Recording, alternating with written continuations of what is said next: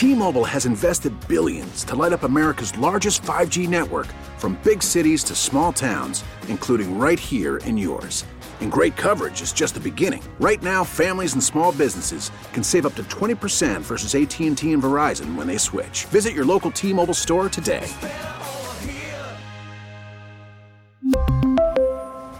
Plan savings with 3 lines of T-Mobile Essentials versus comparable available plans. Plan features and taxes and fees may vary. Local people, local stories. This is the All Local from 1010 Wins. I'm Lee Harris, and here are today's top local stories. A fight on the subway platform in Jackson Heights, Queens turned deadly yesterday. Glenn Schuck tells us what happened live from Jackson Heights this morning. Glenn? And Lee, what we're being told by police, a fight involving a cell phone here after two men bumped into each other, apparently accidentally, on the platform here at Roosevelt Avenue last evening just before 6. Now, police are saying the suspect, who's 50 years old, dropped his phone onto the tracks in the process of that, was angry about it, and the two men started to fight again after that accidental collision. And during that fight, 48 year old Roberto Quintana ended up on the tracks and was hit by an F train and killed. Riders reacting. Oh my gosh. It's horrible. It's going back to the way it was in the 70s and the 80s. I was around. I remember what the subway system was. Very dangerous. So we're waiting for an update, Lee, from the, the police here. The 50-year-old man is in custody. What charges will he face? Well, the police are reviewing surveillance footage to see if he pushed Quintana intentionally to the tracks during that fight or if Quintana fell during all of that. Again, certainly there will be some charges here. We're waiting to find out exactly what they are.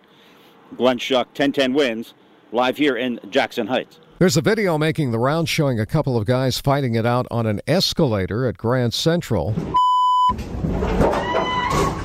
The highlight is when they go tumbling down the escalator as bystanders scurry to get out of the way. The guy who shot the video tells Fox News apparently one of these guys refused to get out of the way of the other. A 37 year old man from Long Island was arrested and charged with assault.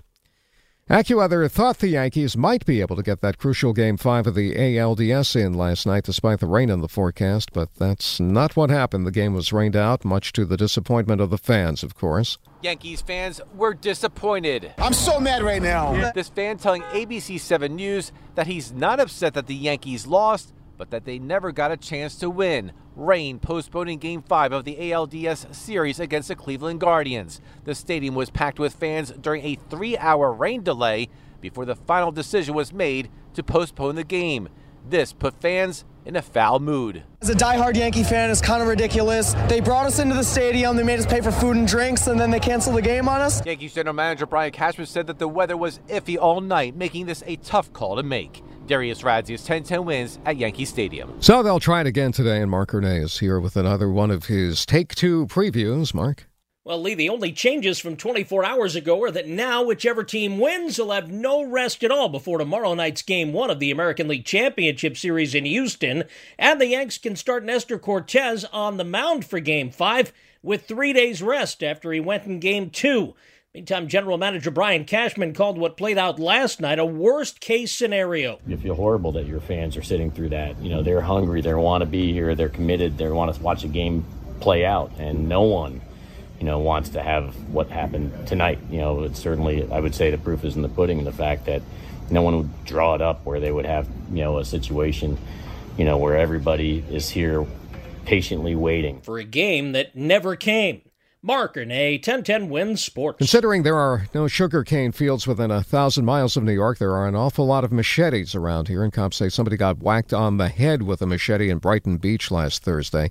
About around midnight at Brighton 4th and Neptune Avenue? The 25 year old victim taken to Lutheran Hospital in stable condition. We're telling you about this now because the cops have provided us with surveillance photos of the suspect. We'll put those up at 1010wins.com. If you recognize the guy with the machete, the NYPD would love to hear from you. A carriage horse named Ryder, who collapsed on a Manhattan street a couple of months ago, has now died, and Edita Birnkrant of NY Class, which has been fighting for years to get carriage horses off the street, is sad but not surprised.